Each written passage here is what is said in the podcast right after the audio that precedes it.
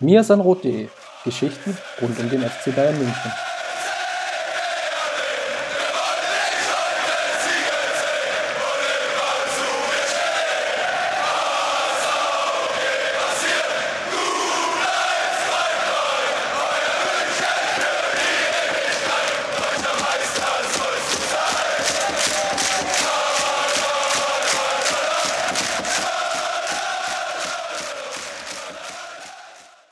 Servus und herzlich willkommen zum Mir sind Rot Podcast. Folge 197 steht ins Haus. Wir nähern uns sukzessive der 200. Justin, ich sag's dir, grüß dich erstmal. Ja, servus. Wir besprechen heute die wundervolle Ausgabe Netflix and Chill. Den Titel haben wir uns diesmal nicht selber ausgedacht. Mittlerweile bekommen wir die Titel ja sogar zugespielt. Diesmal war es Jens Uwe Kiefer, auf Twitter unter Jens-Uwe Kiefer, at Jens-Uwe Kiefer, der uns dieses Wortspiel ja, nahegetragen hat. Und dann haben wir das natürlich jetzt spontan, so wie wir sind, aufgegriffen und wollen natürlich sprechen über die Partie gegen Leipzig. Das ist unser Thema der Woche. Bevor wir aber richtig loslegen, schauen wir nochmal, was lief denn eigentlich bei den Amateuren und bei den Frauen. Und Justin, jetzt wo ich dich schon so angekündigt habe, vielleicht starten wir auch direkt mit den Frauen. Die hatten nämlich das DFB-Pokal-Halbfinale am Ostersonntag. Genau, ähm, erstmal natürlich eine schöne Sache, dass wir, dass wir hier quasi ähm, nicht mehr uns selbst anstrengen müssen, sondern dass uns die Titel quasi ins Haus fliegen und wir nur noch auswählen müssen. Ähm, das, das erleichtert uns natürlich die Arbeit hier enorm. Dann können wir uns auf das Wesentliche fokussieren. Ähm, nein, Quatsch. Also ja, ähm, die, die Frauen haben leider das erste Mal nach 27 äh, oder im 27. Pflichtspiel, nachdem sie 26 Pflichtspiele diese Saison hintereinander gewonnen haben, haben sie leider das erste Mal verloren. Ähm, ja, mit 2 zu 0 beim VfL Wolfsburg im DFB-Pokal-Halbfinale, wie du es schon gesagt hast. Ähm, und das leider deutlicher, als es das Ergebnis aussagt. Also es war ähm, ja eine, eine harte Niederlage, würde ich, würd ich fast schon sagen. Ähm, es war eine deutliche Niederlage. Wolfsburg war in allen Belangen überlegen, physisch, vor allem auch gruppentaktisch. Ähm, du hast richtig der Mannschaft auch angemerkt, also den Wolfsburgerinnen, ähm, dass, sie, dass sie schon wissen, dass es vielleicht die letzte Titelchance sein könnte, wobei ich da jetzt gleich auch nochmal drauf zu sprechen komme. Ähm, sie sind ja in der Champions League gegen Chelsea ausgeschieden äh, im Viertelfinale. Ähm, ja, haben in der Bundesliga aktuell fünf Punkte Rückstand auf die Bayern-Frauen, äh, was in den letzten Jahren ziemlich schwer immer aufzuholen war, zumindest wenn die Wolfsburgerinnen an der Spitze standen. Ähm, ja, und, und dementsprechend hat man ihnen auch diesen unbedingten Willen angemerkt, dieses Spiel gewinnen zu wollen. Ähm, Im Vergleich zum Hinspiel natürlich auch äh, mit voller Kapelle antreten können, äh, mit Alex Popp vor allem, der Kapitänin, die eine unfassbare Präsenz im Mittelfeld hat, ähm, die, die sich ähm, ja dann leider verletzt hat im Laufe der zweiten Halbzeit. Ähm, ich habe jetzt noch gar nicht nachgeschaut, äh, ob es da schon eine Diagnose gibt, aber ähm, ja, sah jedenfalls nicht gut aus, humpelt vom Platz gegangen. Ähm, an der Stelle gute Besserung. Hoffentlich äh, geht das bald wieder. Ähm, hat ein überragendes Spiel gemacht, hat das Mittelfeld ähm, natürlich nicht im Alleingang, aber schon äh, mit, mit großer Präsenz an sich gerissen. Und dann hast du vorne ähm, mit Eva Pajor eine absolute Top-Stürmerin. Ähm, ja, das, das waren dann auch die beiden Torschützinnen. Ähm, in der 13. Minute ist es Alex Popp, die Wolfsburg in Führung bringt ähm, relativ simpel eigentlich in den Strafraum gekommen, ähm, eine Überzahlsituation auch kreiert. Ähm, Pop macht dann das 1-0 und gerade in einer Phase, wo ich so ein bisschen das Gefühl hatte, vielleicht kommen die Bayern-Frauen jetzt noch mal rein, ähm, ja, macht, macht Eva Pajor dann äh, in der 45. plus 2 das 2 0 zur Pause. Ja, und damit war das Ding eigentlich schon fast gegessen, was schade ist, weil ähm, ich hatte schon die Erwartungen, dass die Bayern-Frauen ähm, mit dem Selbstbewusstsein, was sie sich jetzt aufgebaut haben in den letzten 26 Pflichtspielen, dass sie da auch in der Lage sind, in der zweiten Halbzeit nochmal noch mal aufzudrehen, ähm, nochmal die Möglichkeit haben, vielleicht auch zurückzukommen in dieses Spiel. Aber es gab kein Aufbäumen, es gab ähm, keine taktische Anpassung, es gab maximal, maximal wirklich ein Ansetzen, würde ich sagen, aber ja, ich ja. bin da bei dir. Ja, also das, das große Problem, um es vielleicht darauf auch mal zu reduzieren, ist abermals, dass sie es ähm, in einem großen Spiel nicht geschafft haben, ihr Mittelfeld auf den Platz zu bekommen. Ähm, also das, das war mitunter echt katastrophal.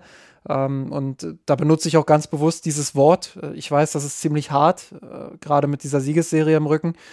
Aber es ist halt nicht das erste Mal, dass die Bayern im Mittelfeld recht planlos unterwegs sind. Und ähm, das, das kreide ich dann Scheuer bei allem Respekt davor, was er in dieser Saison bisher geleistet hat, schon auch ein Stück weit an. Ähm, weil du im Mittelfeld, ähm, selbst wenn Sidney Lohmann, äh, die aktuell, glaube ich, mit muskulären Problemen raus ist, fehlt, ähm, hast du immer noch mit Lina Magul, mit äh, Sadrazil ähm, und, und mit Nadalmann hast du immer noch ordentlich Qualität im Mittelfeld. Und ähm, ja, dass, dass die so blass waren, ähm, das, das ist für mich unerklärlich. Da brauchst du einfach eine gewisse Grundstruktur, um diesem hohen Druck auch standhalten zu können. Und Wolfsburg ist jetzt auch nicht die erste Mannschaft, ähm, die aufzeigt, dass die Bayern durchaus auch mal Probleme haben im Spielaufbau, wenn sie unter Druck gesetzt werden. Ähm, dementsprechend ähm, ist das schon enttäuschend gewesen, wie wenig sie da im Mittelfeld entgegensetzen konnten. Ähm, und äh, ich glaube halt nicht, dass es daran lag, dass die Bayern einfach nur einen schlechten Tag hatten. Äh, das mag individuell für einzelne Spielerinnen durchaus zutreffen. Magul hatte sicherlich nicht ihren besten Tag. Ähm, aber ich glaube, dass das Problem einfach viel tiefer liegt, dass es da äh, strukturell Probleme gibt, ähm, unter hohem Druck und eben auf diesem Niveau standzuhalten und äh, das Mittelfeld auf den Platz zu bringen. Und insofern ist diese Niederlage ähm, aus Bayern-Sicht einfach auch ein Stück weit ernüchternd, weil du schon das Gefühl hattest, die Mannschaft ist weiter. Die Mannschaft hat ähm, in dieser Saison auch in vielen Spielen gezeigt, dass sie ähm, sich stabilisiert hat, dass sie es auch auf, ähm, auf dem Niveau in der Bundesliga äh, konstant bringen kann. Und ähm, dementsprechend ist es einfach auch enttäuschend, ja, dass es äh, jetzt abermals in einem großen Spiel nicht funktioniert. Und ähm, ja, der oder die eine und andere wird sich vielleicht an das Hinspiel erinnern, wo die Bayern ja 4 zu 1 in der Bundesliga, man will fast sagen, furios gewonnen haben. Aber so furios war das ja gar nicht. Und ähm, auch da gab es viele Phasen, in denen man sich den Schneid hat abkaufen lassen gegen Wolfsburgerinnen, die damals sehr ersatzgeschwächt waren. Ähm, dementsprechend ähm, auch dieses Spiel muss man anders bewerten als allein am, am Ergebnis. Ähm, das Gute ist, und ähm, damit will ich den, den Monolog jetzt auch ein Stück weit abschließen, ähm, das Gute ist wirklich, dass die Bayern jetzt äh, eine Länderspielpause haben und dass sie danach wirklich nochmal neu angreifen können und dass sie auch noch genug Gelegenheiten haben, ähm, um das zu reparieren. Und ich rede da bewusst nicht nur vom Ausscheiden, weil das Ausscheiden, das kann dir passieren. Wolfsburg ist eine absolute Top-Mannschaft, die haben das überragend gemacht, das kommt vielleicht an der Stelle ein bisschen zu kurz, ähm, haben taktisch clever gespielt, ähm, auf technisch sehr hohem Niveau, haben auch gut das Tempo variiert, waren im Endeffekt auch einfach die bessere Mannschaft, das, das muss man dann anerkennen. Ähm, und dementsprechend ähm, großes Kompliment auch an die Wolfsburgerinnen. Gegen die kannst du auch mal so verlieren. Ähm, aber eben nicht in dieser Art und Weise, in, in dieser Deutlichkeit und in dieser Chancenlosigkeit war das einfach ähm, ein Stück weit enttäuschend und ernüchternd. Und jetzt haben die Bayern eben die Chance, ähm, insbesondere im Halbfinale gegen Chelsea. Ich rede da bewusst auch nicht vom Weiterkommen, da kommt es auch ganz auf die Art und Weise an. Du kannst gegen Chelsea ausscheiden, aber ähm, eben nicht so sang- und klanglos, wie du es jetzt gegen Wolfsburg gemacht hast. Ähm, und vor allem in der Bundesliga haben sie noch genug Chancen, ähm, um das zu reparieren. Ich glaube, was jetzt ganz wichtig ist, ist äh, mental einfach sich auf diese letzten Spiele einzustellen und ähm, die Gefahr. Das nächste Spiel wird sehr wichtig, ja. Ja, gegen Hoffenheim. Ähm, das, das Aktuell wird, Tabellendritter. Das wird äh, eine ganz entscheidende Kiste, weil jetzt kannst du natürlich mental so einen Knacks bekommen und ähm, wie gesagt, gar nicht mal wegen des Ergebnisses, aber du hast halt gemerkt, nach oben fehlt dir was und du bist einfach noch nicht auf diesem Niveau, äh, was auch völlig normal ist. Man muss immer dran denken, wo kommen die Bayern her? Ähm, das ist eben nicht dieser etablierte Spitzenclub, sondern ähm, die haben Plan, die haben langfristigen Plan, ähm, die wollen sukzessive Wolfsburg stürzen. und hätte man vor der Saison den Bayern-Frauen gesagt, hey, ihr steht nach 26 äh, Pflichtspielen ohne Niederlage und ohne Unentschieden so da, dann hätten sie das blind unterschrieben ähm, und sicherlich auch ein knappes 2 zu 0 gegen Wolfsburg unterschrieben im Halbfinale gegen, äh, im Pokal. Ähm, dementsprechend ist jetzt nicht alles schlecht, gar keine Frage. Aber ähm, du hast natürlich jetzt die Möglichkeit, ähm, beziehungsweise es, es droht die Möglichkeit, dass man so einen Knacks bekommt, dass man einfach gemerkt hat, oh, der Weg ist doch noch ganz schön weit. Ähm, und dass das dazu führt, dass man zu viel nachdenkt. Und ähm, da wird Hoffenheim jetzt sehr entscheidend sein, wenn sie die Partie gewinnen und auch die darauffolgende gegen Potsdam. Ähm, dann sind sie in der Liga mit fünf Punkten Vorsprung bei noch drei Spielen ähm, und eben auch mit diesem Polster ähm, ja, vor dem Topspiel nochmal in Wolfsburg ähm, stehen sie dann da und das wäre ganz wichtig. Wenn du aber äh, jetzt federn lässt gegen Hoffenheim und Potsdam, dann droht eine Situation, wo Wolfsburg dann äh, im direkten Duell vorbeiziehen kann. Und das darf dir unter keinen Umständen passieren. Ähm, die Bundesliga musst du jetzt gewinnen aus dieser Ausgangsposition heraus. Das muss auch der Anspruch des FC Bayern sein. Ähm, und dementsprechend ähm, ja, werden das jetzt ganz, ganz heiße Wochen und ich bin echt gespannt, welche Auswirkungen dieses Halbfinale haben wird. Es ist ernüchternd, dass sie es nicht geschafft haben, da was gegenzuhalten, aber die Saison läuft immer noch weiter und äh, es gibt genug Gelegenheiten, ja, diesen, diesen kleinen Schaden, will ich mal sagen, äh, zu reparieren. Ich glaube, so aus meiner Perspektive, wie ich das Spiel gesehen habe, der jetzt auch nicht jedes Frauenspiel ähm, schafft zu gucken, was einfach aufgefallen ist, dass man natürlich aufgrund der Siegesserie einfach das Gefühl hatte, die Mannschaft ist schon weiter. Und dadurch entsteht natürlich auch mehr das Gefühl noch dieser Ernüchterung, so wie du es jetzt ja relativ lange auch beschrieben hast. Und die ganze Emotionalität, die da dran hing, ist, glaube ich, jetzt für unsere Hörerinnen auch ganz gut nachvollziehbar geworden. Ähm, von daher, wenn ihr da nochmal in die Details einsteigen wollt, du hast ja auch noch einen Text geschrieben bei uns unter mirsanrot.de noch eine Analyse zum Spiel. Schaut da einfach nochmal rein und ja, bleibt eigentlich nur zu hoffen, dass dann vor allem die Partie gegen Hoffenheim dann vielleicht als wegweisend für den Rest der Saison ist und ja, positiv formuliert natürlich Richtung Meisterschaft. Genau. Ich würde mal den Schwenk machen hin zu den Amateuren. Das war auch eher ernüchternd, um es mal so zu formulieren. Aber es kommen noch gute Nachrichten, wartet's ab. Jetzt wird schwarz gemalt. Jetzt wird noch schwarz gemalt. Das war das Abstiegsduell, kann man glaube ich so sagen, die Amateure als 16. gegen Lübeck, den 19.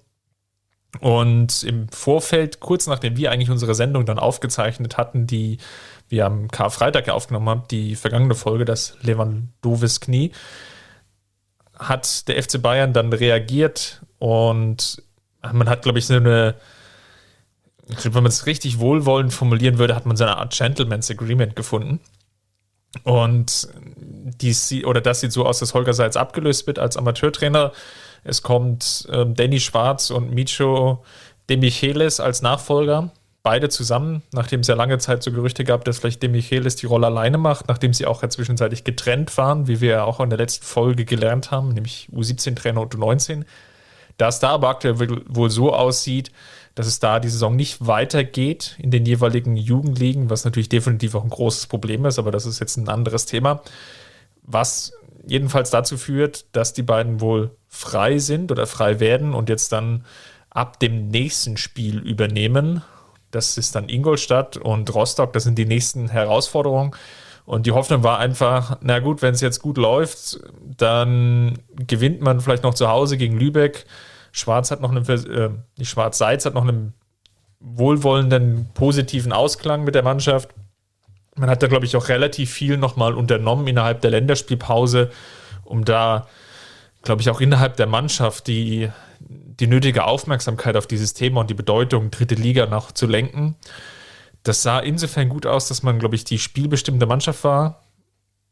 Ist dann auch verdient mit 1 zu 0 durch Stille in Führung gegangen. Es war teilweise auch, ja, wie im Abschluss natürlich wieder ein Grundproblem, was sich ja durch die ganze Saison eigentlich durchgezogen hat die, also sowohl der Treffer von Stiller, dann aber auch der zwischenzeitliche 2 zu 1 Treffer durch Rhein waren ja bedingt vorher durch ja, eine Vielzahl an Chancen. Also es war gerade der Treffer von Rhein war Latte, Torwart gehalten, Spieler auf der Linie geklärt. Also ähm, wirklich Slapstick in Rheinkultur. Und das waren dann wirklich zwei Tore, die dann erstmal auch eine positive Grundstimmung eigentlich ähm, oder Grundstimmung sorgen sollten innerhalb der Mannschaft, was aber nicht passiert ist oder sich nicht ausgewirkt hat. Also man hat gemerkt, dass man eine riesige Erleichterung, gerade nach dem Treffer von Stiller, ist die gesamte Mannschaft wirklich ähm, abgegangen, wie man sie schon lange nicht mehr gesehen hatte. Und daher ist es für mich eigentlich unerklärlich, wie man es halt geschafft hat, ja quasi in den jeweils nach den beiden Führungstreffern in den Szenen danach das Spiel eigentlich komplett herzuschenken. Einmal nach einem Einwurf, der wird dann klar unglücklich verlängert. Dann gewinnt ein Spieler von Lübeck, der keine 1,80 groß ist, im Strafraum ein Kopfballduell. Es steht 1 zu 1 und keiner weiß eigentlich warum. Es war mehr oder weniger der erste Torschuss von Lübeck. Und auch nach dem 2 zu 1 Treffer gab es dann keine Ruhe im Spielaufbau. Man wusste überhaupt nicht, wie man sich sortieren sollte, hatte ich das Gefühl. Lübeck drängt ein bisschen in die Offensive und Welsmüller kommt mit schon mit der Hand bei, einer, bei einem Slide-Tackle, bei einem bei der Grätsche an mit dem, mit dem Arm an die Hand. Es gibt Handelfmeter. Sie hier von Lübeck verwandelt zum 2 zu 2. Ja, mehr oder weniger mit dem zweiten, dritten Torschuss für Lübeck, wenn man es ganz überspitzt formulieren will. Und dann kippte die Partie komplett. Dann ähm, fehlte auch das Aufbäumen. Ich glaube auch, dass die Alternativen dann gefehlt haben von der Bank. um dann wirklich auch nochmal neue Impulse zu setzen. Ja, und dann kam es, wie es kommen musste. Deichmann erneut nach einem Einwurf macht dann das 3 zu 2 und du verlierst jetzt zu Hause gegen Lübeck und stehst natürlich richtig bescheiden da. Hältst dich gerade noch so über den Strich eigentlich auch nur, weil Uerdingen ja noch die drei Punkte schon abgezogen bekommen hat und das eingerechnet ist und man jetzt mit einer besseren Tordifferenz im Vergleich zu Uerdingen noch dasteht. Ist natürlich ein ganz großes Problem und wird jetzt eine Riesenherausforderung für die beiden neuen Trainer, die Mannschaft so wieder auf Spur zu bringen, dass man eben die Chance erhält, in der dritten Liga zu bleiben. Das ist ja ein ganz spannendes Phänomen. Da ja zumindest Dortmund relativ klar auch auf Aufstiegskurs ist. Also dieses Alleinstellungsmerkmal dritte Liga als mögliche Ausbildungschance kann sogar wegfallen oder im, im noch schlimmeren Fall, man hat es nicht mehr alleine, sondern die Konkurrenz hat es. Das ist natürlich gerade auch für Anwerben von jungen Spielern und Talenten dann sicherlich ein Schlag ins Kontor und deswegen muss jetzt da mit allen Mitteln natürlich versucht werden, das Ganze nochmal zu drehen. Aber auch das wird kompliziert, wenn wir gleich nämlich mal dann den Schwenk machen Richtung der Profimannschaft. Aber lass uns, lass uns mal noch ganz kurz äh, bei den Amateuren bleiben, weil ich finde auch interessant, wie der Spielplan jetzt aussieht. Ne?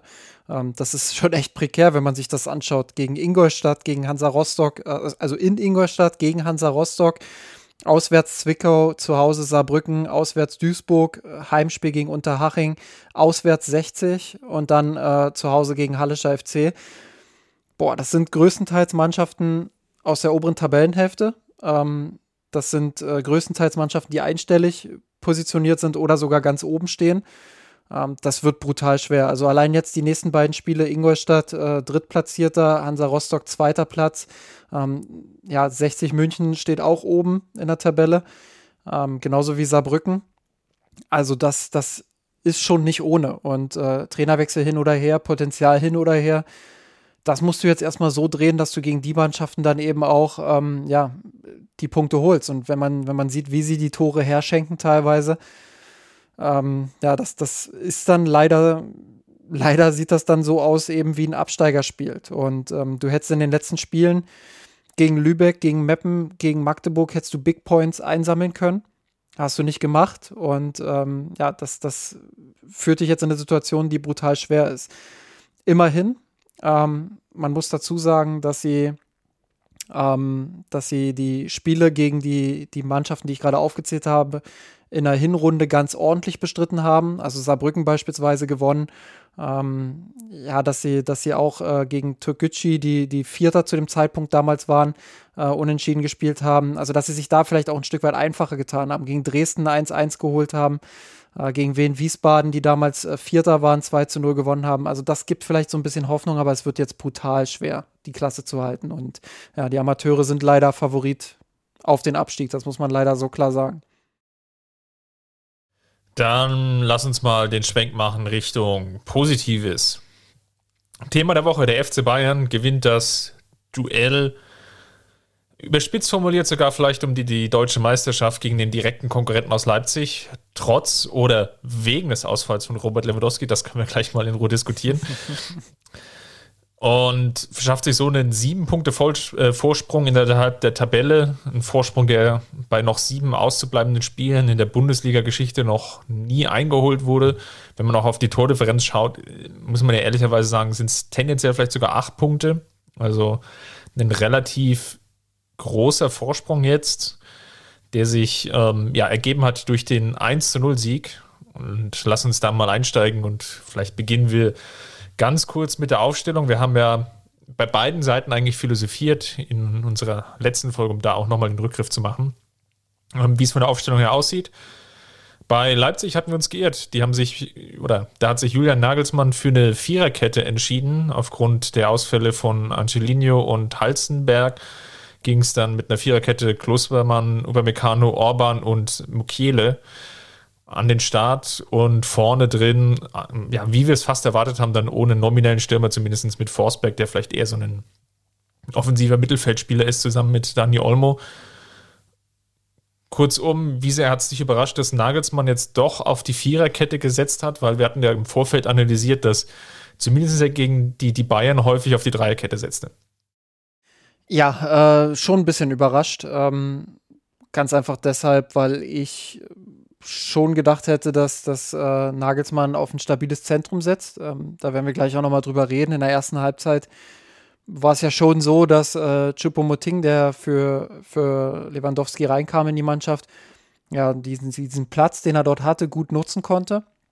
Ähm, ja, deshalb war es schon ein bisschen überraschend. Andererseits ähm, hat Leipzig auch im Hinspiel mit einem 4-3-3 gespielt und ähm, das auch recht gut gemacht in der Anfangsphase damals.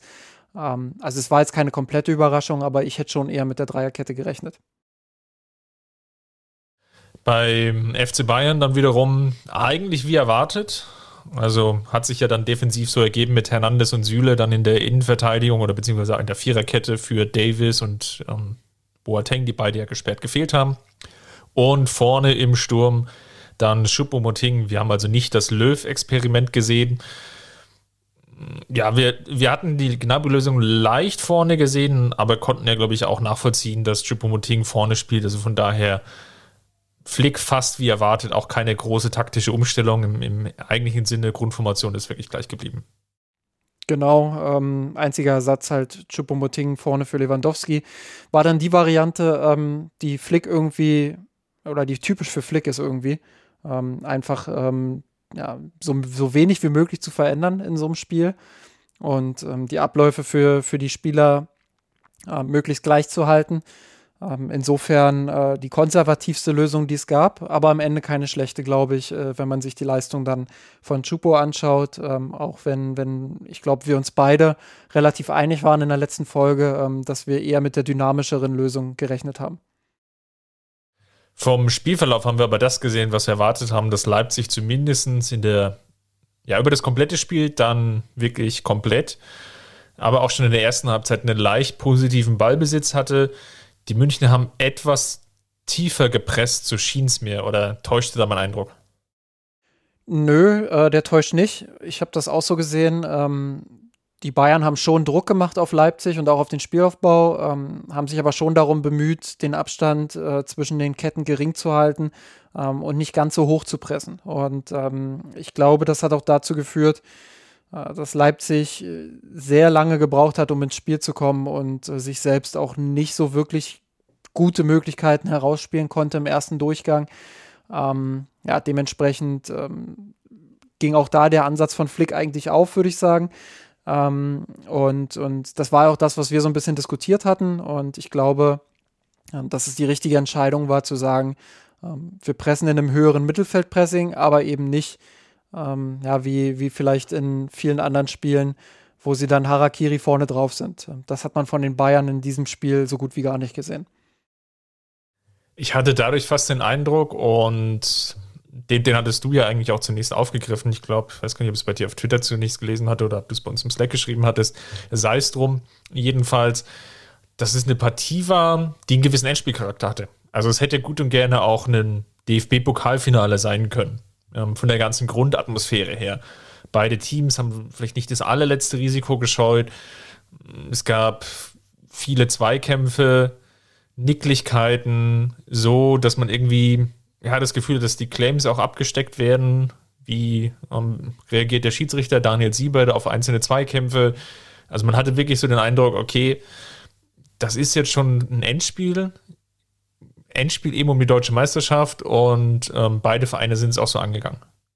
Ja, und äh, ich glaube, das hat Flick nach dem Spiel auch nochmal bekräftigt, dass er, dass er so in die Partie gegangen ist und den Spielern auch gesagt hat, hey, das ist ein Finale. Ähm, und Finale könnt ihr, könnt ihr ja ganz okay. Wenn man sich die letzten Finals so anschaut, ähm, dann waren die Bayern nicht ganz unerfolgreich. Ähm, dementsprechend, ähm, ja, war das auch die richtige Herangehensweise. Und ähm, ähm, ja, äh, gerade die erste Halbzeit war irgendwie so typisch, typisch Finale. Klar, man hat versucht, den, den Gegner so ein bisschen in die Bredouille zu bringen, aber eben nicht mit dem letzten Risiko. Und äh, das war so ein Abtasten, so ein, ähm, so ein, so ein gewisses Knistern auch, äh, was man so gespürt hat, wo man einfach gemerkt hat, äh, okay, irgendwann wird dieses Spiel explodieren, aber wann passiert's?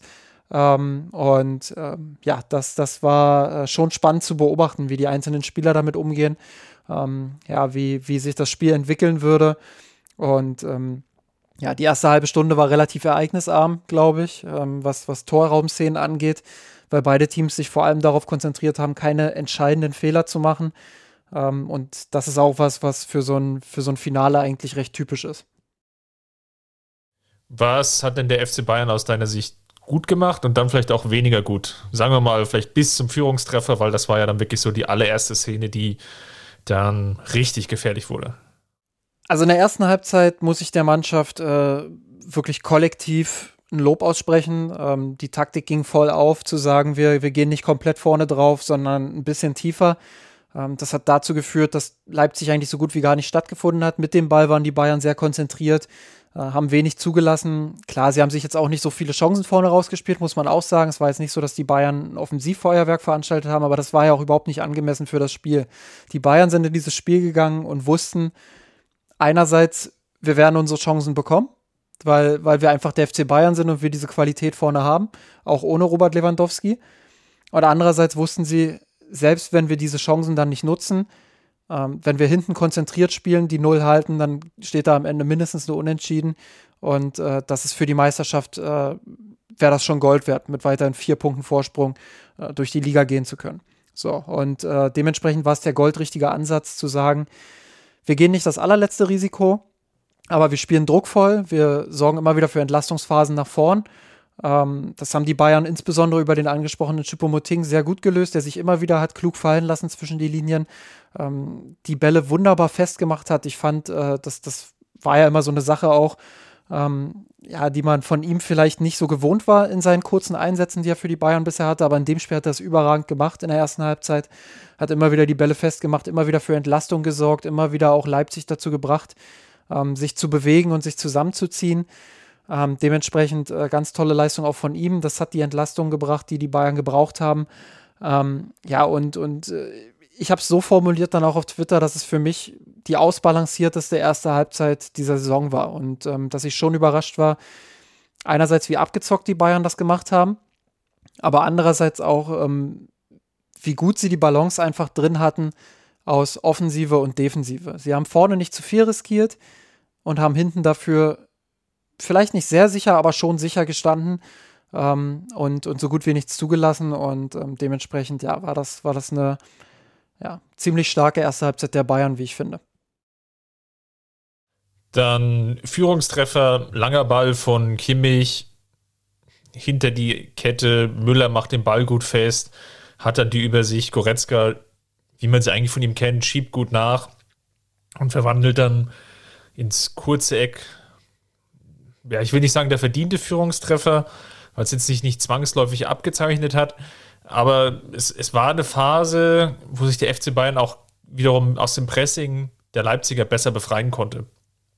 Und Definitiv. Ich würde sogar, ich sogar sagen, das war schon ein verdienter Führungstreffer. Klar, wir haben am Ende des Spiels haben wir dann Expected Goals von, ich glaube, 07 zu 06 für Leipzig. Ähm, die 07 entstehen dann vor allem in der zweiten Halbzeit, das wird, da werden wir gleich drüber sprechen. Ähm, aber die Bayern haben äh, in der ersten Halbzeit äh, ja schon mehr Aufwand betrieben und, und waren schon besser in der Partie, spätestens ab der 20. Minute. Insofern äh, gebe ich dir schon recht, es hat sich nicht unbedingt angedeutet, dass sie die Führung erzielen, aber als sie die Führung dann erzielt haben, war schon mein Reflex, das ist eine verdiente Führung. Sané hatte dann im Nachgang nochmal eine relativ gute Chance, so Robben-esk, Manchester United, die Älteren werden sich erinnern. so nach einem Eckball auf das 2 zu 0, da hat Gulaschi gut gehalten und dann ging es auch in die Kabine.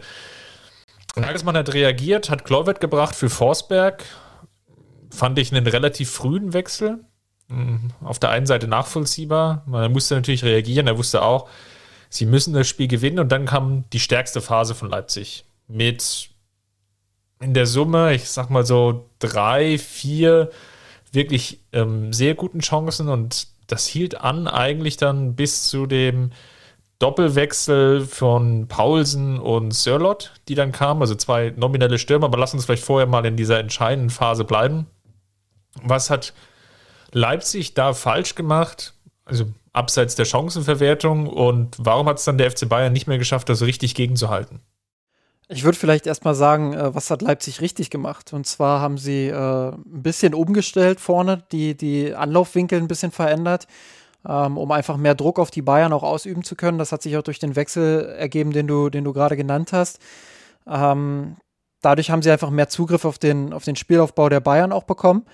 Ähm, und die Bayern haben es dann nicht mehr geschafft, diese Entlastungsphasen zu bekommen. Und das liegt auch daran, dass sie hinten das dann besser verteidigt haben, ähm, dass sie sich ein Stück weit auch besser eingestellt haben auf Choupo-Moting, äh, der immer wieder diese Wege dann auch in die, in, in die Zwischenräume gegangen ist, um sich dort anzubieten, die Bälle festzumachen. Das konnte er in der zweiten Halbzeit nicht mehr ganz so machen. Und dadurch haben sich die Bayern nicht mehr so gut befreien können. Die Ballzirkulation war unterbrochen. Ähm, sicherlich auch dadurch bedingt, ähm, wir haben im Vorfeld auch darüber gesprochen, dass Leipzig die frischere Truppe war einfach. Ähm, also Bayern hat in der Länderspielpause ähm, deutlich mehr Minuten abreißen müssen. Ähm, allein unter den Spielern, die für die Startelf in Frage gekommen sind, ähm, haben sie 500 Minuten mehr gehabt in etwa als die Leipziger Spieler, die für die Startelf in Frage kamen. Ähm, dementsprechend ähm, hat das auch eine Rolle gespielt, gar keine Frage. Und die Bayern wurden dann ein bisschen müde. Ähm, sicherlich nicht so müde, dass sie stehen K.O. waren, aber schon so müde, dass es dann eben nicht mehr gereicht hat, ähm, die ganz hohe Konzentration zu gehen und sich da immer wieder auch aus dem Druck zu befreien. Ähm, und Leipzig hat in den 15 Minuten eigentlich, also nach, der, nach dem Wiederanpfiff, eigentlich alles richtig gemacht. Druck immer weiter erhöht, ähm, vorne geblieben, äh, mutig gespielt, ähm, den Ball dann auch laufen lassen und äh, sich immer wieder auch getraut, in den Strafraum der Münchner zu spielen und dort auch reinzukommen. Ähm, das Einzige, was sie halt nicht gut gemacht haben, ist, das Ding dann am Ende auch zu verwerten. Und da haben sie schon drei, vier Chancen gehabt, die vielleicht für sich betrachtet jetzt keine extrem hundertprozentigen waren, wo jetzt Expected Goals von 0,8, 0,7, 0,6 bei rumkommt äh, aus diesem einen Schuss. Aber sie haben viele ja, Chancen gehabt, wo du schon sagst, da muss einer von rein. Und äh, das haben sie nicht gemacht. Damit hätten sie dann die Chance gehabt, das Ding nochmal zu drehen. Äh, weil ich schon glaube, dass die Bayern dann angefangen hätten, so richtig zu schwimmen. Ähm, das ist aber nicht passiert und dementsprechend haben die Bayern das ausgehalten, ähm, haben in der späteren Spielphase dann auch kluge Wechsel getätigt ähm, und es geschafft, das Spiel dann wieder so ein bisschen ja, herunterzusteuern, würde ich mal sagen. Ohne jetzt selbst äh, komplett die Kontrolle zu übernehmen, aber schon so, dass sie es dann äh, relativ kontrolliert zu Ende bringen konnten und ähm, Leipzig es nicht mehr geschafft hat, dann den Druck zu erhöhen wenn man mal schaut, es waren wirklich ja, so fünf, sechs Minuten, wo es wirklich ja, fast im Minutentakt Chancen gab. Ein Kunku, nachdem Alaba den Ball irgendwie so unglücklich abfälscht und wo er eigentlich aus 14 Metern ja, so verdeckt zum Abschluss kommt, das war schon eine relativ gute Chance. Dann der Schuss von Sabitzer aus dem ähm, beziehungsweise genau, also die, die Flanke von Kluivert, so hatte ich es mir aufgeschrieben, wo Haidara verlängert und Sabitzer dann ähm, ja, zum, zum Seitfallzieher oder zum Schuss ansetzt. Dann Olmo, der nochmal eine Chance hat oder eine Doppelchance, zweimal direkt hintereinander und dann noch die zwei Fernschüsse von Sabitzer kurz hintereinander. Wobei ironischerweise die Leipziger ja relativ viele Schüsse hatten, so ein knapper zweistelliger Wert. Fünf davon ähm, beziehungsweise falsch, ähm, nur, nur zwei davon aufs Tor, so rum, bei beiden waren es fünf. Die zwei wiederum von Leipzig waren außerhalb des 16ers und das waren die zwei Fernschüsse aus knapp 30 Metern von Sabitzer.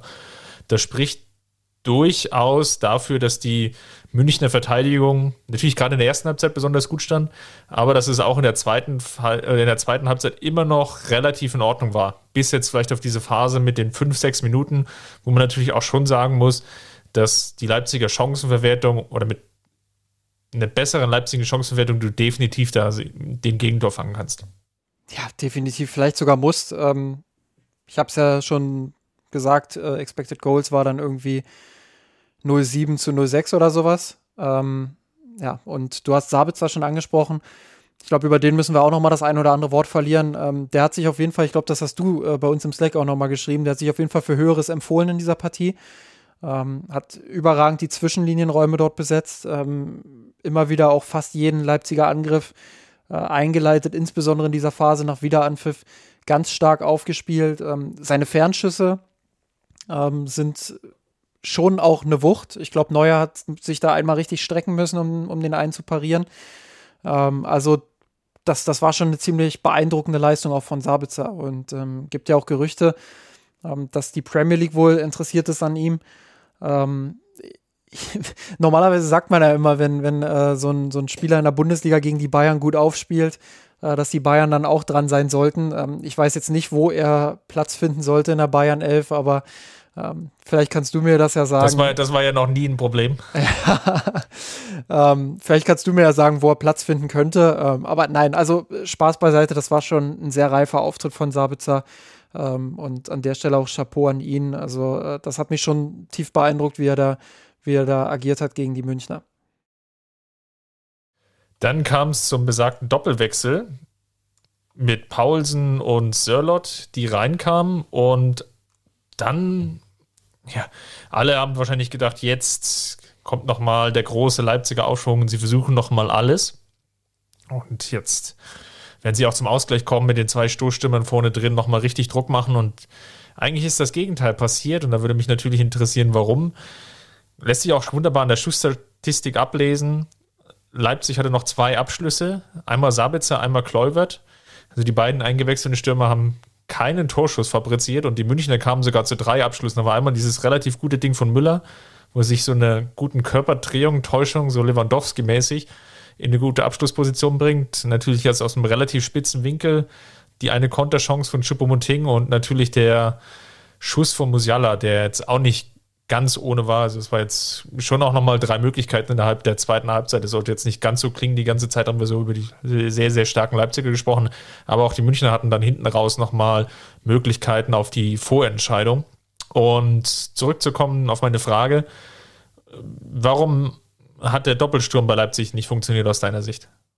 Ähm, ja, weil Nagelsmann Nagelsmann gebaut hat. Ähm, nein, also äh, ich finde, wenn man, wenn man einen Doppelsturm bringt, dann muss man dafür sorgen, dass dahinter die Verbindungen auch stimmen. Und ähm, ich glaube, äh, einerseits hat Leipzig so ein bisschen das Mittelfeld kaputt gewechselt, sprich, sie haben die Verbindungen nach vorne nicht mehr so gefunden. Ähm, und andererseits hat Hansi Flick äh, ganz kluge Entscheidungen getroffen, ähm, indem er erst äh, mit Gnabry für Coman jemanden gebracht hat, der nochmal Tempo reinbringen konnte in die Partie, äh, nochmal so ein bisschen die Entlastung nach vorn auch äh, bringen konnte. Und ähm, indem er andererseits Jamal Musiala gebracht hat, ähm, ja, der, der einfach auch technisch nochmal für so die ein oder andere Sekunde mehr am Ball gesorgt hat. Und ähm, gab dann nochmal so eine Phase, so, gerade als der Doppelsturm kam, wo ich so dachte, ah, vielleicht ist Musiala ein bisschen zu körperlos, auch äh, mit Kimmich gemeinsam im, im Zentrum, dass das äh, nicht so richtig funktioniert von der Physis her. Ähm, aber Leipzig hat äh, mit dem Mittelfeld ja eigentlich durch die Auswechslung von Haidara vor allem auch keinen wirklichen Zugriff mehr im Mittelfeld bekommen. Ähm, Flick hat dann nochmal clever gewechselt, hat Javi Martinez in der 81. für Sané gebracht, indem er, äh, wodurch er dann nochmal mehr Kompaktheit im Zentrum bekommen hat. Ähm, und dann war es für Leipzig ja fast schon unmöglich. Ähm, dann haben sie es nicht mehr geschafft, ähm, ja, das, das, den Ball irgendwie sinnvoll nach vorne zu bringen, sage ich mal. Und äh, das hat denen gefehlt. Ähm, deshalb würde ich schon sagen, dass das Spiel ein Stück weit ein Paradebeispiel dafür ist, dass es als Trainer nicht immer sinnvoll ist, möglichst alle Stürmer auf den Platz zu bringen, sondern dass du schon auch eine Idee brauchst, wie bringe ich diese Stürmer ins Spiel. Und ähm, das hatte Leipzig in der, in der Schlussphase nicht. Das haben sie nicht geschafft, ähm, weil sie eben im Mittelfeld den Zugriff komplett verloren haben. Dann lass uns mal so ein generelles Fazit ziehen. Ich glaube, in der Summe noch ein vertretbarer Sieg für den FC Bayern, der jetzt nicht glücklich war im, im herkömmlichen Sinne, der aber auch schon gezeigt hat, wo die Limits dieser Mannschaft sicherlich liegen, also aus Münchner Sicht. Nämlich einerseits so im, im vielleicht konditionell ist jetzt auch sehr hart, äh, hart formuliert, ist natürlich klar, kein Wunder bei der Vielzahl an Spielen, aber es fehlt dann auch vielleicht die ein oder andere Alternative, die du dann natürlich bringst. Jetzt nicht in dem Spiel, aber jetzt vielleicht in dem möglichen anderen. Da kommen wir jetzt sicherlich dann auch gleich nochmal im Ausblick drauf. Die Rotation wird natürlich kleiner und kleiner oder fehlt und dann fehlt ja vielleicht auch in so einer Partie die Kraft oder das Kräftemanagement. Das dürft ihr euch jetzt aussuchen.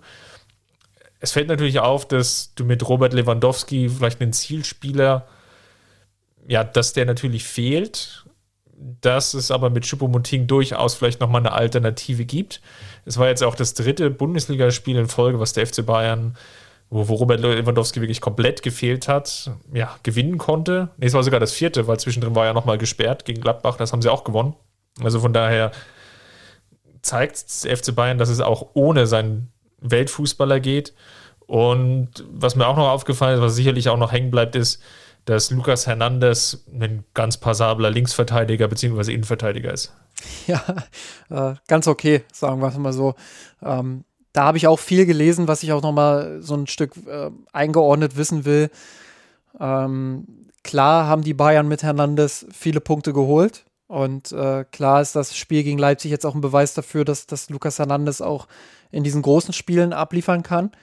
Ähm, aber man muss eben dazu sagen, dass dieser Punkteschnitt, den er hat, ähm, und dass die Bayern mit ihm noch kein Spiel verloren haben, dass das auch daran liegt, ähm, dass er halt in vielen Spielen gespielt hat, ähm, ja, wo die Gegner nicht ganz so viel entgegenzusetzen hatten. Und ähm, dass das sicherlich auch ein bisschen beschönigt ist. Ähm, ich würde daraus einfach nicht zu viel Schlussfolgern. Nichtsdestotrotz ähm, will ich damit auch nicht die Leistung von Lukas Hernandez schmälern und erst recht auch nicht die Leistungsfähigkeit von Lukas Hernandez. Ähm, das war schon, war schon eine ziemlich starke Partie von ihm auch. Ähm, ja, dementsprechend ähm, würde ich das nochmal so ein bisschen einordnen, aber zugleich dir natürlich äh, vollumfangend auch zustimmen. Ähm, natürlich ist es so, dass, dass die Bayern konditionell ein Stück weit auf dem Zahnfleisch gehen. Ich glaube, wir haben auch oft genug darüber gesprochen, ähm, dass die Breite im Kader numerisch vielleicht vorhanden ist, ähm, dass aber ja, viele Neuzugänge nach wie vor nicht zu 100% funktionieren. Umso erfreulicher ist es natürlich, dass in, in diesem Spiel ähm, zwei Neuzugänge ziemlich gut gespielt haben äh, mit Leroy Sané und, und ähm, Choupo-Moting vor allem, der, der eine überraschende Leistung vielleicht für den einen oder anderen oder die eine oder andere ähm, ja, geliefert hat. Ähm, dementsprechend äh, das schon ein erfreuliches Zeichen, auch mit, mit Hinblick auf die beiden wichtigen Spiele, die jetzt anstehen gegen Paris, ähm, dass es da Möglichkeiten gibt zu variieren.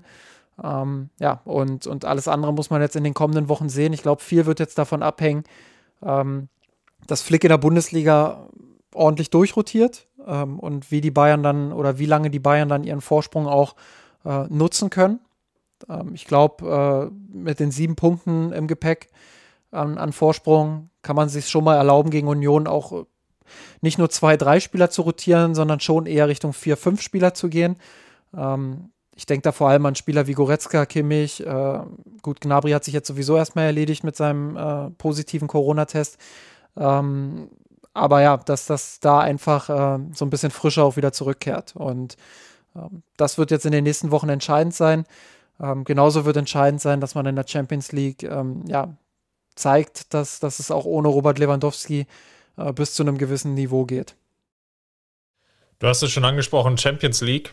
Und wir nehmen jetzt Stand Dienstagabend auf. Und es hat sich ja angekündigt schon beim Abschlusstraining, dass der FC Bayern zwei weitere Verletzte hat, beziehungsweise Ausfälle.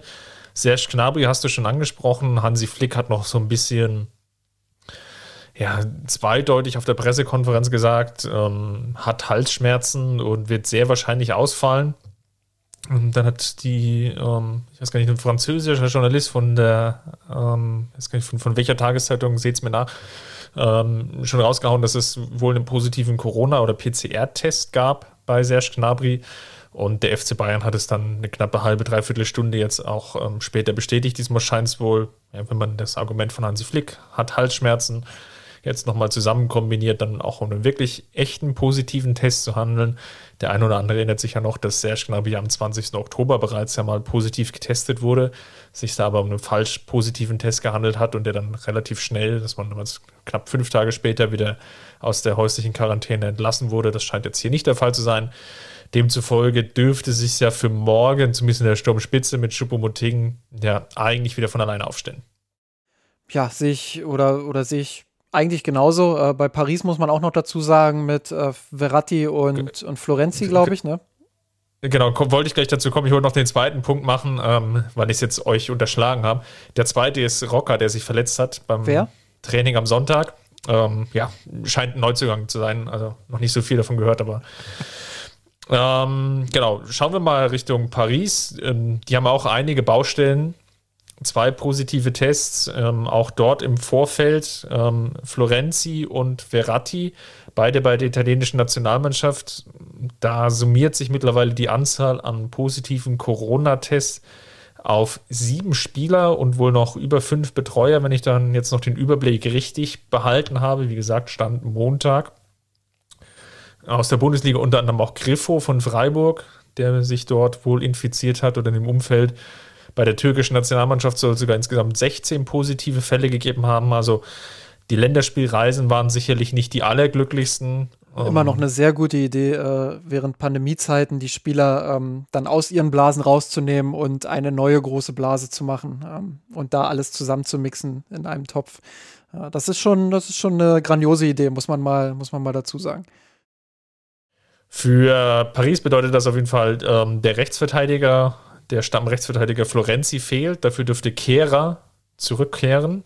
Ähm, hoffentlich hat er sich dann zu, ähm, ja, wieder, wieder gesammelt, hat jetzt die Chance natürlich seinen großen Fehler vom Champions League-Finale damals gegen Kingsley Coman wieder gut zu machen. Im Mittelfeld dürfte Danilo Pereira wieder rechtzeitig fit werden.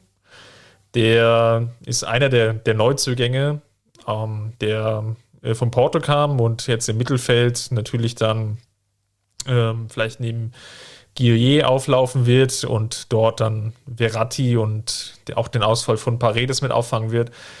Also ja, ich sag mal so, bei Paris drückt es natürlich dann eher hinten, beziehungsweise vielleicht im Mittelfeld, vorne die Maria, Neymar und Mbappé ist, glaube ich, relativ gesetzt.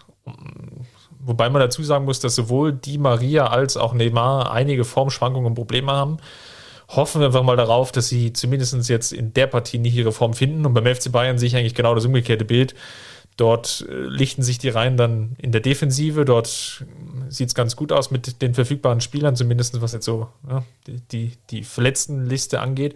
Dafür fehlt es aber offensiv. Ähm, also Douglas Costa, Serge Gnabry fehlt jetzt, Robert Lewandowski wird fehlen, Tolisso als vielleicht noch ein Achter, den du auch noch mal bringen kannst. Und wenn man sag mal schaut, was dann eigentlich noch auf der Reservebank übrig bleibt, dann gibt es wirklich gar nicht mehr so viele Optionen. Also du wirst Martinez noch haben auf der Bank, du hast vielleicht noch Musiala und je nachdem, ob eben Hernandez startet, hast du vielleicht noch einen Davis dann als offensiven Spieler. Das heißt, du wirst eigentlich so durchspielen müssen. Ich bin mal gespannt, ähm, wer dann vielleicht noch mit hochgezogen wird über die ähm, B-Liste oder über vielleicht noch mal Ausnahmelisten. Aber so wirkliche Alternativen hast du ja eigentlich gar nicht mehr. Also die, die erste Elf plus Martinez Musiala wird auch diejenige sein, die das Spiel gegen Paris bestreiten muss. Ja, das ist äh, natürlich der große Wermutstropfen jetzt für, für dieses Hinspiel. Ähm, da bin ich echt gespannt, wie die Bayern das angehen. Ich glaube, es wird eine ähnliche Herangehensweise wie jetzt gegen, gegen Leipzig. Nicht mit dem ganz großen Risiko, ähm, eher darauf bedacht, äh, dann auch hinten ja Neymar, Mbappé und, und Co. die Räume nicht zu geben. Ähm, zugleich muss man natürlich sicherstellen, dass man, dass man die Schwächen von Paris hinten auch nutzt. Und ähm, das geht eben vor allem übers Pressing. Ähm, insofern eine hochinteressante Aufgabe für den, für den FC Bayern. Ich glaube, die Bayern sind immer noch favorisiert.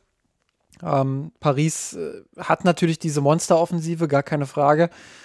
Ähm, aber haben schon auch schwankende Leistungen zuletzt gezeigt. Und ähm, ich glaube, gerade was das Mittelfeld angeht, jetzt auch ohne Varatti vor allem, ähm, und, und was die Abwehr angeht, äh, da haben sie schon große Probleme, was, was auch die individuelle Klasse angeht. Und ich finde nicht, dass das in Europa äh, zur absoluten Spitzenklasse gehört. Und ähm, dementsprechend ähm, ja, ist das, ist das schon äh, für beide Mannschaften auch bitter, dass sie den einen oder anderen Spieler ähm, nicht dabei haben. Ähm, aber ich glaube schon, dass die Bayern in der Spitze schon noch besser aufgestellt sind, äh, ausbalancierter aufgestellt sind und dass sie favorisiert in diese Partie gehen. Ähm, großer Knackpunkt könnte dann sein, zweite Halbzeit, ähm, wie läuft es da? Ähm, wie schnell sind die Bayern auf dem Zahnfleisch angelangt und äh, wie kann Flick dann wechseln? Wie, wie, wech wie wechselt er überhaupt? Ähm, wen bringt er? Äh, wie stellt er um? Äh, wie steht es dann auch zu diesem Zeitpunkt? Ich glaube, das sind Fragen, äh, die ganz entscheidend sein werden. Paris hatte ja ebenfalls wie der FC Bayern knappe anderthalb Stunden vorher ein Topspiel gegen Lille, hat dieses Heimspiel verloren und dadurch dann auch wieder die Tabellenführung an besagtes Lille verloren. Also das ist definitiv eine, eine andere Mannschaft, die wir jetzt aus dem oder die wir im Sommer gesehen haben. Es gab ja auch den Trainerwechsel Tuchel hat ja dort über, oder ja, konnte sich nicht mehr halten, formulieren wir es mal ganz vorsichtig, ähm, ist dann entlassen worden. Äh, Pochettino hat übernommen, der ähm, ja vorher bei Tottenham, ich glaube in der vergangenen Saison, dann nicht mehr weitermachen durfte. Und das plätschert aber so ein bisschen dahin. Also ähm, klar, man hat jetzt das Hinspiel gegen Barcelona natürlich klar gewonnen und sich dadurch dann auch ähm, das Weiterkommen ins Viertelfinale verdient. Aber in der Liga ist das jetzt nicht so dominant, wie wir das halt natürlich schon von Paris über die vergangenen Jahre teilweise gesehen haben, mit ja astronomischen Vorsprüngen, wo es natürlich dann auch den ein oder anderen Ausrutscher gegen Teams gab, die unten drin stehen, sondern es ist wirklich so, dass vielleicht auch hin und wieder einfach die individuelle Klasse fehlt. Natürlich so vorne in, in der Durchsetzung, stehen jetzt bei 67 erzielten Toren. Das ist zwar immer noch der Top-Wert in der Liga, aber es ist jetzt nicht so, dass man da jetzt meilenweit vorne wegrennt. Also die AS Monaco zum Beispiel, der jetzige Club von Nico Kovac hat 64 Tore, äh, Olympique Lyon hat 60, also da ist man jetzt nicht so meilenweit entfernt. Und man verliert halt einfach immer wieder relativ überraschende Spiele. Schon acht Niederlagen in der Liga bei 31 Spielen. Das ist natürlich schon eine relativ hohe Quote und das führt halt dazu, dass Lille da jetzt gegenwärtig Tabellenführer ist, Monaco und Lyon auch noch im Meisterschaftsrennen sind. Das kann so ein kleiner Vorteil sein, weil vielleicht ähm, Paris natürlich auch nochmal am Wochenende dann richtig reinhauen muss, wenn sie jetzt ähm, ja wirklich nochmal ja auch in der Liga um die Meisterschaft mitspielen wollen. Aber Bleiben wir mal bei der Partie gegen, gegen die Bayern. Aus Münchner Sicht, worauf kommt es an? Werden wir eigentlich so eine ähnliche Partie sehen wie gegen Leipzig? Also eher vielleicht auch abwartend, auch wieder mit so einem Ballbesitzanteil von vielleicht leicht unter 50 Prozent? Ja, das ist äh, die Frage, ähm, ob, oder es ist auch die Frage, ob Paris das äh, zulässt. Ähm, ich glaube schon, dass es, dass es so ein bisschen auch der Plan ist, den Paris gerne verfolgen würde ähm, dass die Bayern viel den Ball haben und äh, Pochettino ist ja auch dafür bekannt, klar. Äh, der, der etabliert sicherlich auch Strukturen, was, was, was den Ballbesitzfußball angeht, aber sein Fokus liegt ja doch eher auf, der, auf einer gewissen Dynamik in den, in den verschiedenen Umschaltmomenten. Und ähm, dementsprechend kann ich mir schon vorstellen, dass das auch Paris sich als Ziel setzt, den Bayern den Ball eher mal zu überlassen und dann über die Pressing-Momente zu kommen äh, und Neymar und Mbappé ins Laufen zu bekommen und äh, das dann auch äh, über die Maria, der natürlich auch diese Pässe spielen kann. Ähm, ja, das, das denke ich ist der Plan und die Frage ist, was können die Bayern dem entgegensetzen? Ähm, einerseits äh, ist natürlich ein sauberes Ballbesitzspiel wichtig, also dass sie ähm, ja, die Bälle nicht herschenken. Ähm, andererseits ist es schon wichtig, dass sie Paris auch unter Druck setzen im Pressing äh, und, und Ballverluste erzwingen. Wir hatten es jetzt, äh, insbesondere ohne Varatti ist die Struktur im Mittelfeld nicht optimal. Ähm, individuell immer wieder auch für einen Fehler gut dort äh, hinten in der Kette im Spielaufbau. Ähm, das sind Dinge, die müssen die Bayern einfach provozieren, um sich dann auch in Anführungsstrichen einfache Torgelegenheiten zu erspielen. Ähm, gleichzeitig darfst du natürlich hinten nicht komplett öffnen. Und äh, ich glaube, dass so ein, so ein, so ein Balanceweg, sage ich mal, wie es jetzt gegen gegen äh, Leipzig der Fall war, dass die Außenverteidiger eher tiefer verteidigen und äh, sich die Außenstürmer um das Pressing auf den Außenbahnen kümmern, äh, dass das ein Mittelweg sein könnte, um Druck vorne zu haben, gleichzeitig aber hinten auch die Absicherung zu haben, wenn das Pressing dann mal überspielt wird. Und äh, ob das jetzt dazu führt, dass die Bayern am Ende wieder in Anführungsstrichen nur 45 Prozent Ballbesitz haben, das weiß ich nicht. Das kommt auch ein bisschen auf die Ambitionen von PSG an. Ähm, aber es ist durchaus vorstellbar, dass die Bayern da nicht mit 70 Prozent oder 65 Prozent Ballbesitz rausgehen. Ähm, ich glaube, äh, dass das schon äh, ja, wieder ein Mittelweg wird, eher so Richtung Leipzig. Dann, ja, also mir fällt es unglaublich schwer, die, die, diese Partie vorherzusagen, weil es einfach so viele Ausfälle, glaube ich, auch auf beiden Seiten gibt. Und ja, ich, ich, ich tue mich halt wirklich schwer, wie also, wo vielleicht die Knackpunkte liegen können. Ich kann mir natürlich schon vorstellen, dass die Münchner versuchen, halt gerade über den vielleicht einen stärkeren Flügelfokus auch zu Abschlüssen zu kommen. Jetzt im Vergleich zur Partie auch gegen Leipzig, dass die Anzahl an Abschlüssen einfach höher ist.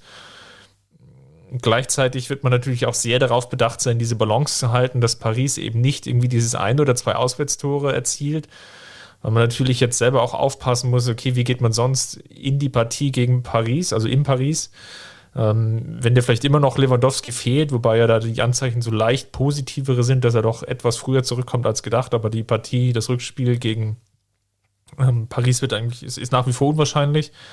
Mit, mit Gnabry fehlt ja auch eine weitere Alternative in der Offensive. Also das ist jetzt ähm, wirklich sehr, sehr schwer. Und ich kann mir schon vorstellen, dass Flick dann eher vielleicht auch nochmal versucht, die Karte Balance zu setzen.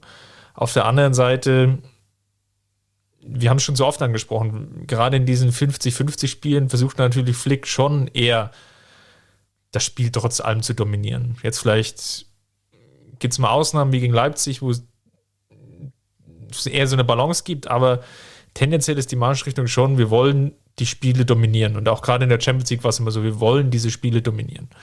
Die Frage ist, ähm, sind sie ausgeruht und, und fit genug, um das gegen dieses Paris zu schaffen? In Phasen vielleicht. Also ich kann mir gut vorstellen, dass wir auch ein Spiel mit verschiedenen Phasen wieder sehen werden. Äh, dass es schon in der Anfangsphase auch darauf hinaus, hinauslaufen wird, dass die Bayern den ein oder anderen Ballverlust erzwingen wollen, dass sie weit rausschieben, ähm, dass sie versuchen, Paris zu Fehlern zu zwingen.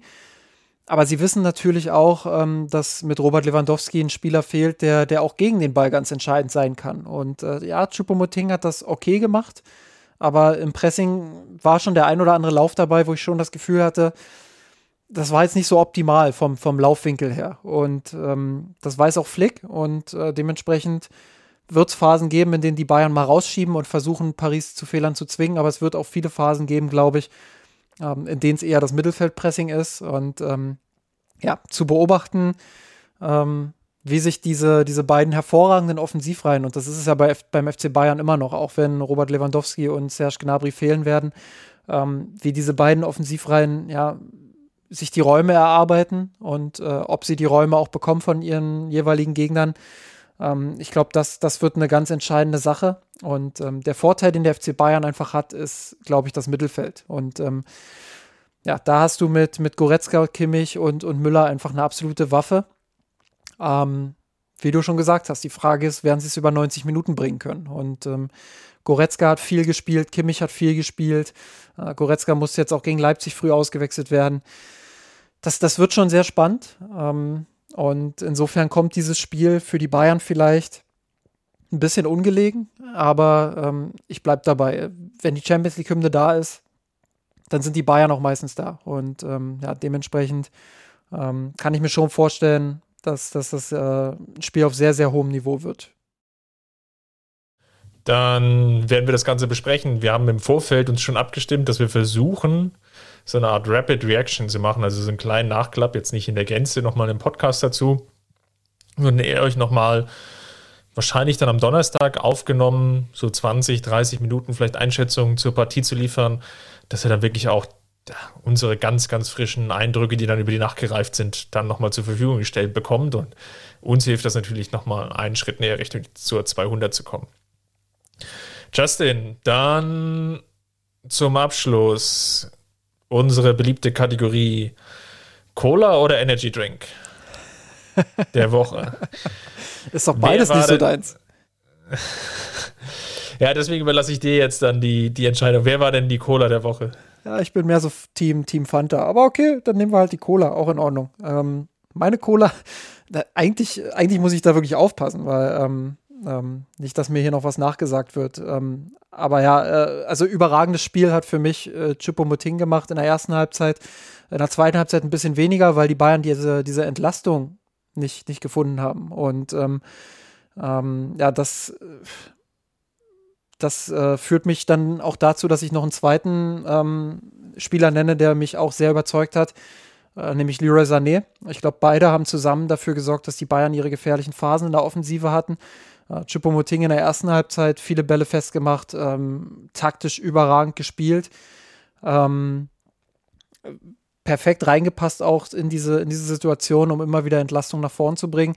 Ähm, und Sané mit seinem Tempo, mit seiner mittlerweile vorhandenen Genauigkeit auch in seinen Aktionen, ähm, der immer stärker jetzt auch gerade wird in dieser, in dieser Saisonphase, immer wichtiger auch für die Bayern somit wird. Äh, auf der anderen Seite, das, das sind für mich die beiden Spieler, die ähm, ja, die in der Offensive extrem überzeugt haben und die, die deshalb ähm, ja, für mich auch ganz oben in der Liste diese Woche stehen.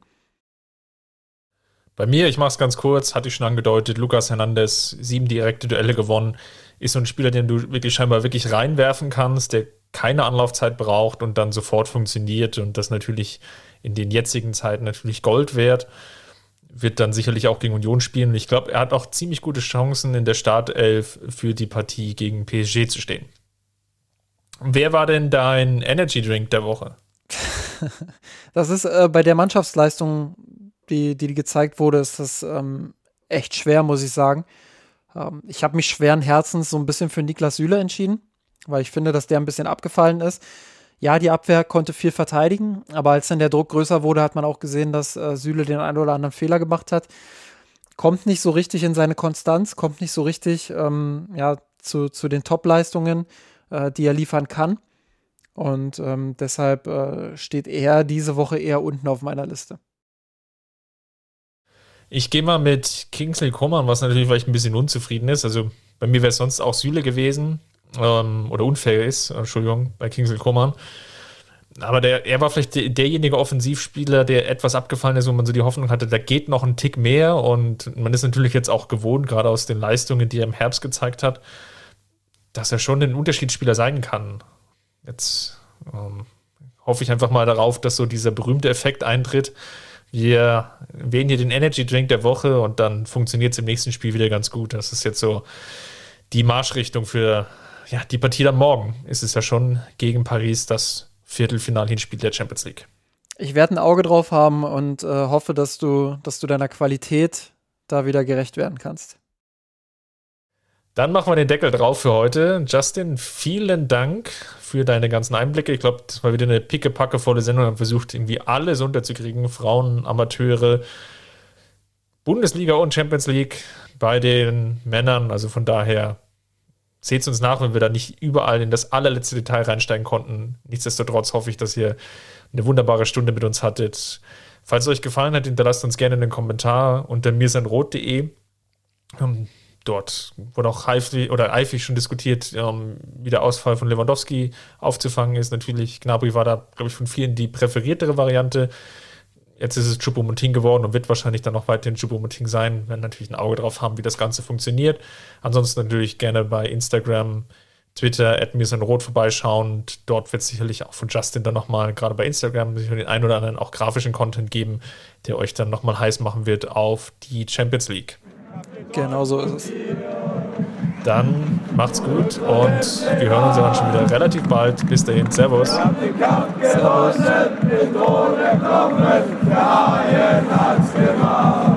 hab geträumt von dir und unserer.